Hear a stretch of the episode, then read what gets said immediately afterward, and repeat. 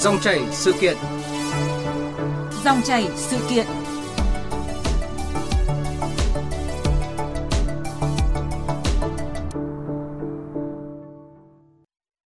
Thưa quý vị và các bạn, nói tiếng Việt thành thạo, quen thuộc với văn hóa Việt và chứng kiến sự đổi thay của đất nước tươi đẹp qua những dấu mốc lịch sử quan trọng, đại sứ Palestine Sadi Salama là một người rất am hiểu Việt Nam. Cảm nhận về con người và đất nước Việt Nam đã được đại sứ Sadi Salama chia sẻ trong cuốn sách Câu chuyện Việt Nam của tôi vừa ra mắt ngay trong những ngày đầu năm 2023. Đây là cuốn hồi ký chân thực, thú vị và cảm động của một nhà ngoại giao nước ngoài đã có nhiều năm học tập và làm việc tại Việt Nam. Trong lời tựa của cuốn sách, nhà thơ Nguyễn Quang Thiều, Chủ tịch Hội Nhà văn Việt Nam đã viết cảm nhận của ông về con người và đất nước Việt Nam làm cho chính người Việt Nam nhận ra những vẻ đẹp mới trong văn hóa của xứ sở mình. Ông mang một cách nhìn từ một nền văn hóa khác, từ một vùng địa lý khác và từ một tôn giáo khác để làm cho Việt Nam hiện ra trong tinh thần mới mẻ.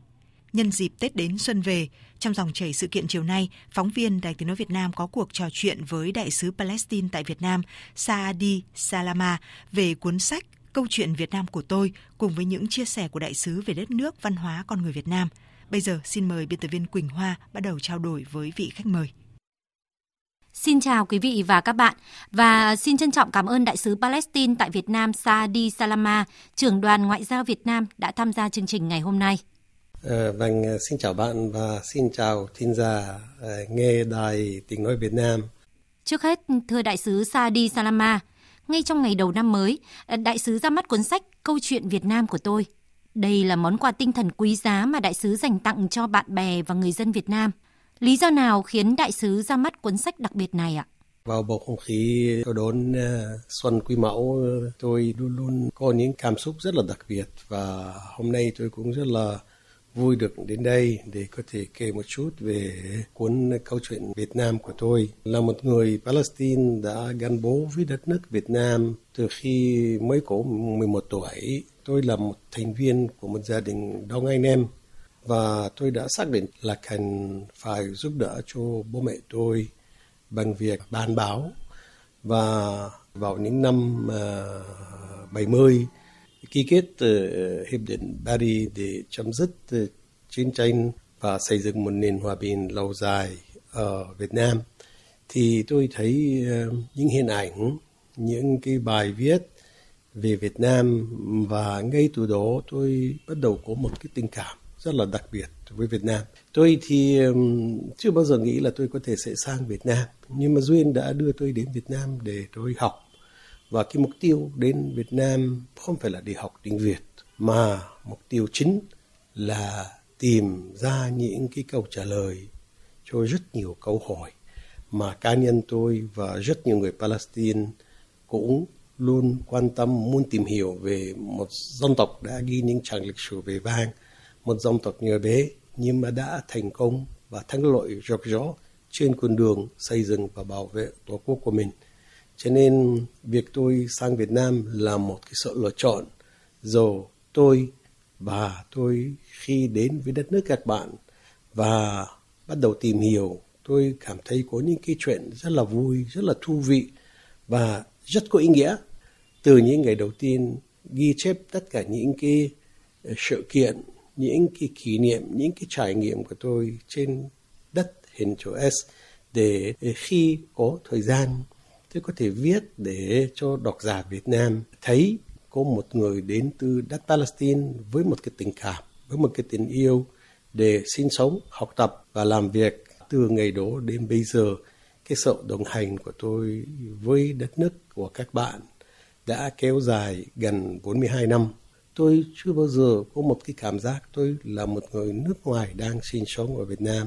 mà tôi hầu như ứng xử, làm việc suy nghĩ và giao lưu như là một người bản xứ, như là một người Hà Nội. Điều đó tạo trong tôi một cái niềm tự hào rất là lớn. Cho nên tôi nghĩ rằng là những cái bài học, trải nghiệm, những cái kinh nghiệm của tôi ở Việt Nam cần phải để cho người khác có thể nghe, thấy, đọc và điều đó sẽ giúp rất nhiều người Việt Nam, đặc biệt là thế hệ trẻ hiểu rằng là Việt Nam của các bạn luôn luôn thu hút sự quan tâm, luôn luôn có rất nhiều bạn bè quốc tế quan tâm và có một tình yêu dành cho đất nước này. Cho nên thế hệ trẻ Việt Nam cần phải tự hào về đất nước mình, phải tự hào về lịch sử mình, phải tự hào về văn hóa của mình và phải tự hào về sự hy sinh của ông cha mình, những người mà đã đổ máu để đất nước Việt Nam có những ngày thành công như hôm nay.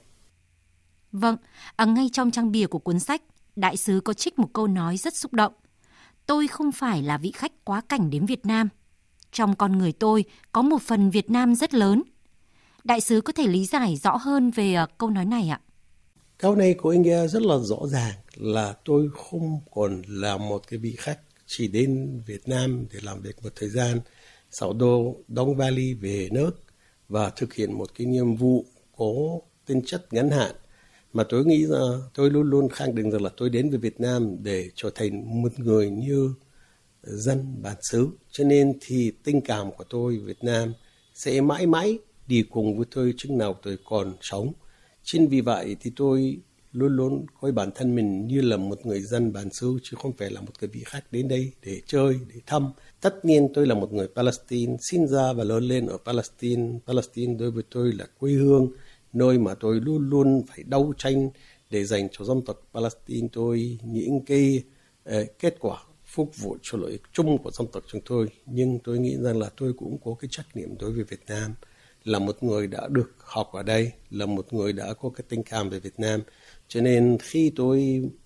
gặp bất cứ ai ở Việt Nam, kể cả những người nước ngoài sinh sống ở đây, tôi luôn luôn thể hiện một cách rõ ràng cái tình cảm của tôi đối với đất nước và con người Việt Nam. Tôi luôn luôn ờ, coi Việt Nam như là quê hương thứ hai của tôi. Tôi dành cho Việt Nam những cái tình cảm rất là đặc biệt và tôi cảm thấy cái tình cảm của tôi thì càng ngày càng tăng lên. Cho nên tôi khi đã sống ở đây, làm việc ở đây, trách nhiệm của tôi không chỉ nằm trong cái việc thúc đẩy cái mối quan hệ hữu nghị, hợp tác hiểu mặt giữa Palestine và Việt Nam, mà còn làm thế nào được để mà truyền bá hình ảnh của một đất nước có một nền văn hóa lâu đời, có một dân tộc yêu chuộng hòa bình, đã luôn luôn đấu tranh về những cái lý tưởng cao ca và luôn luôn tạo những cái dấu ấn đáng nhớ trong tâm trí bất cứ người nước ngoài có thể sang thăm hoặc là làm việc ở Việt Nam. Thưa quý vị và các bạn, trong cuốn sách Câu chuyện Việt Nam của tôi, Đại sứ Sadi Salama đã viết Hà Nội không phải là nơi để đến, thành phố ấy là nơi mà ta muốn trở về. Lời bày tỏ xuất phát từ trái tim của vị đại sứ đặc biệt với nhiều năm gắn bó với Việt Nam này đã khiến nhiều người Việt Nam xúc động trước những tình cảm chân quý mà ông dành cho giải đất hình chữ S thân thương. Bây giờ, mời quý vị và các bạn điểm lại những nét chính trong khoảng thời gian hơn 40 năm học tập, sinh sống và làm việc tại Việt Nam của đại sứ Saadi Salama.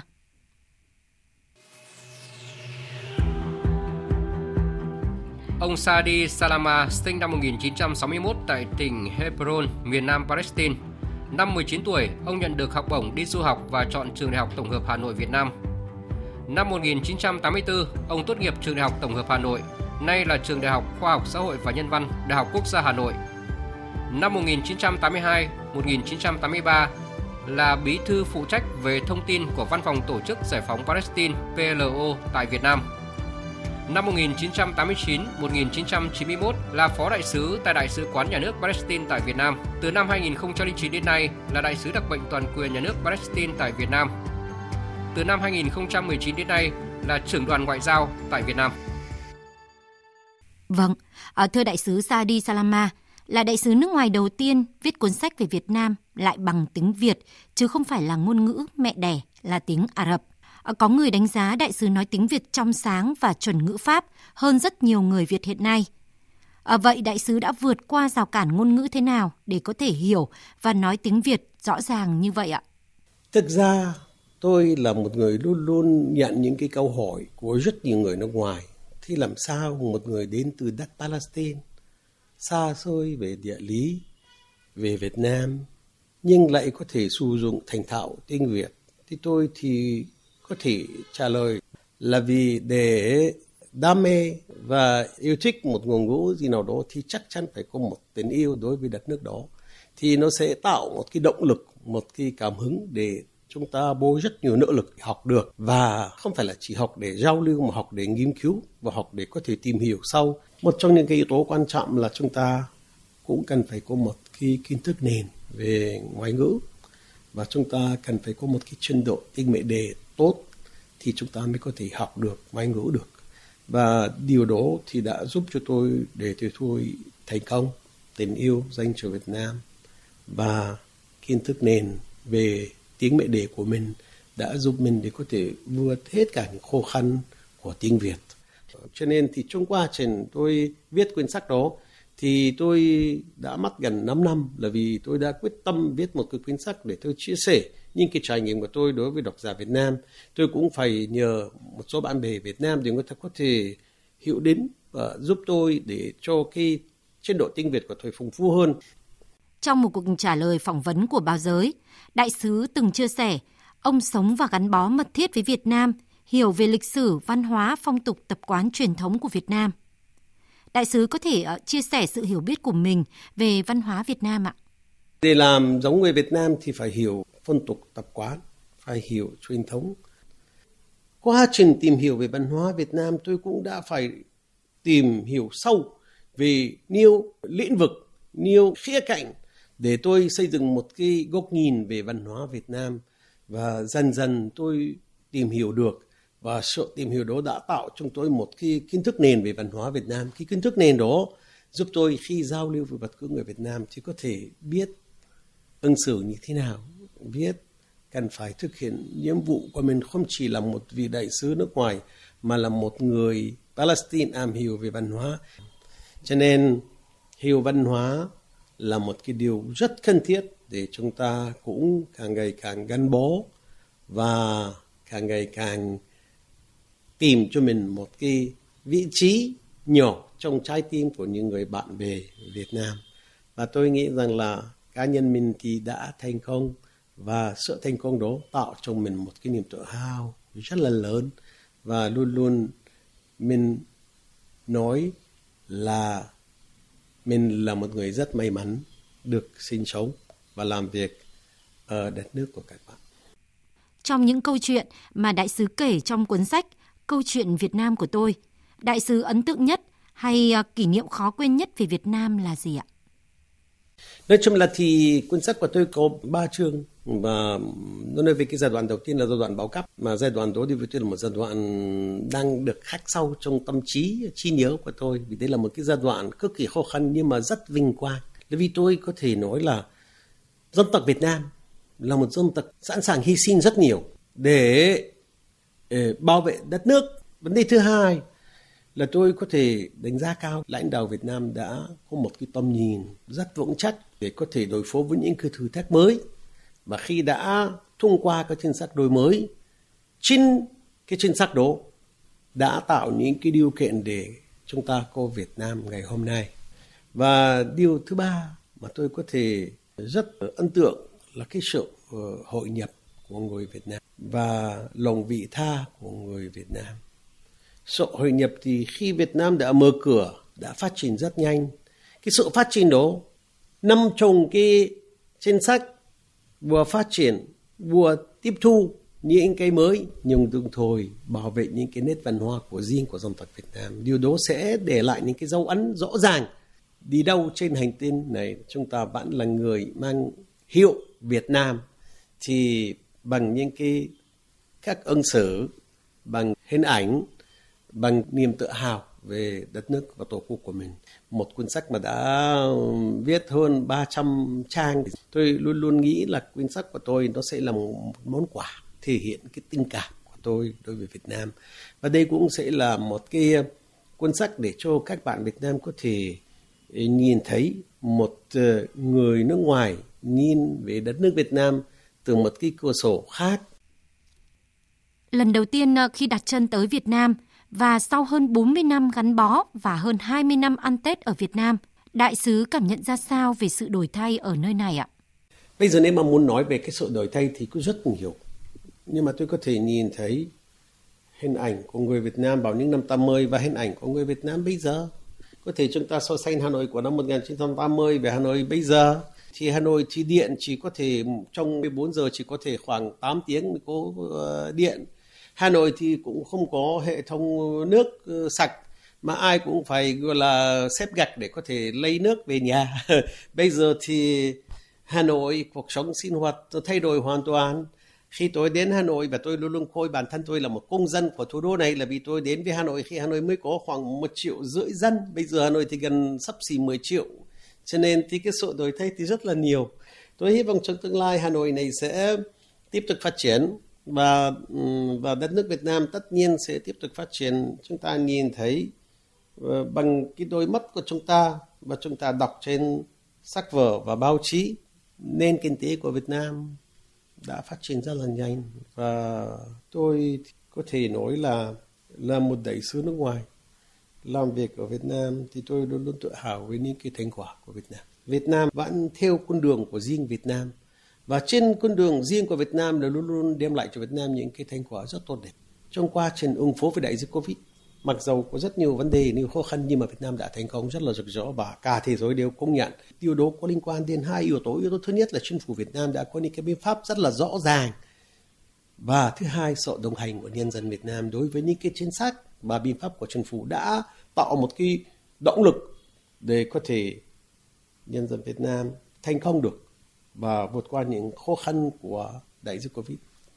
mặc dầu có những cái vấn đề về hệ thống tài chính thế giới đang gặp những khó khăn, nhưng mà Việt Nam vẫn giữ ổn định cái lạm phát ở cái mức 3%. Còn GDP của Việt Nam đã tăng lên hơn 8%.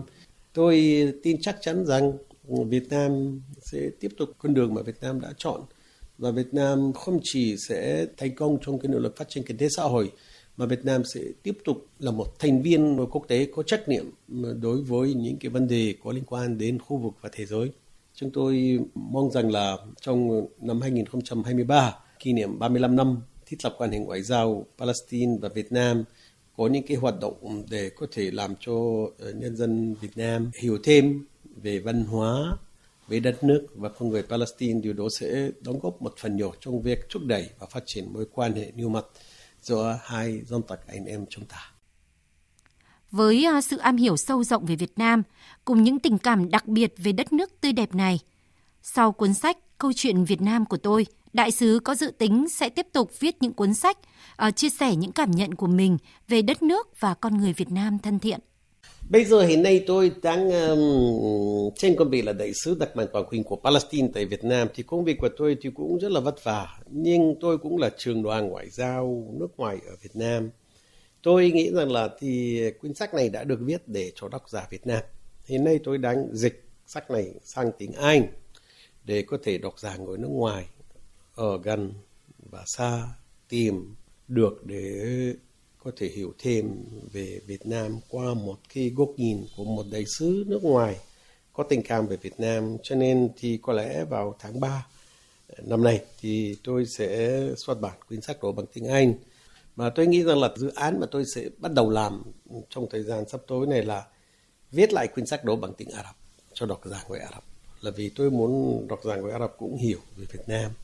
Và tôi nghĩ rằng là đây là một cái ờ, dự án mà tôi hy vọng là tôi sẽ thực hiện được để sớm có thể đọc giả người Ả Rập có một cuốn sách sẽ giúp người ta hiểu thêm về Việt Nam và một trong những cái điều mà tôi mong muốn có thể làm được trong tương lai là tôi có thể đóng góp một phần nhỏ trong cái việc thúc đẩy cái mối quan hệ văn hóa và tôi muốn tăng cường cái phong trào dịch thuật giữa tiếng Ả Rập và tiếng Việt. Được biết là đại sứ thích hát à, và hát rất nhiều bài bằng tiếng Việt.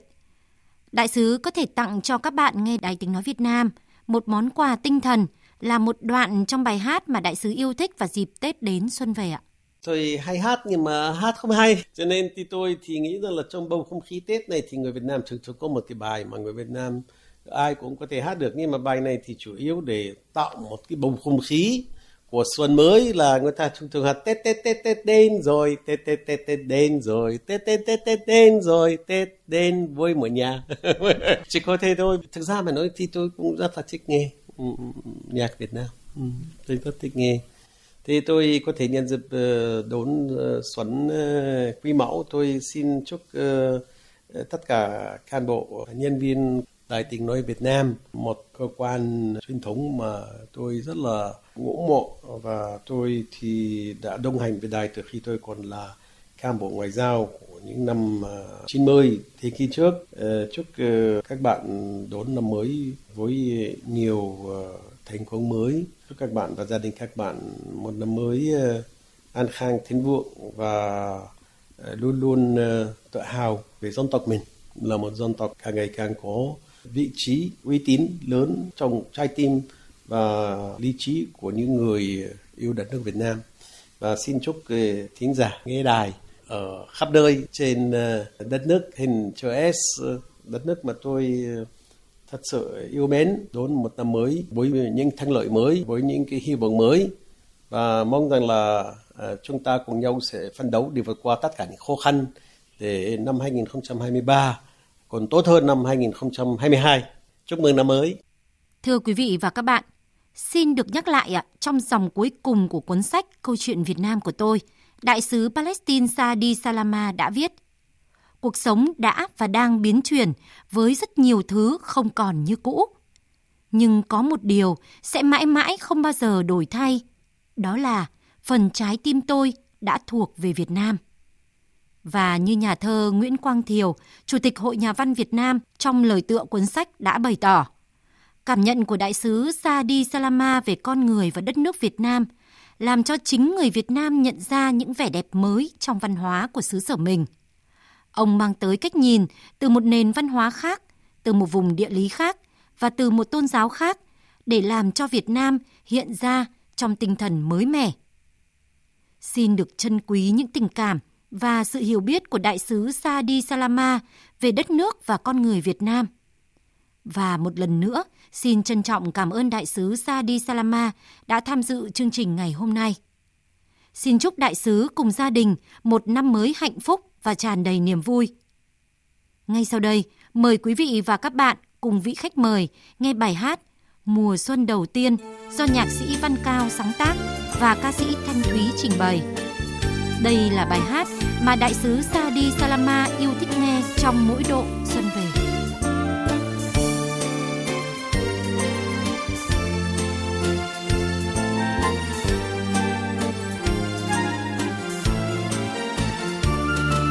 rồi giặc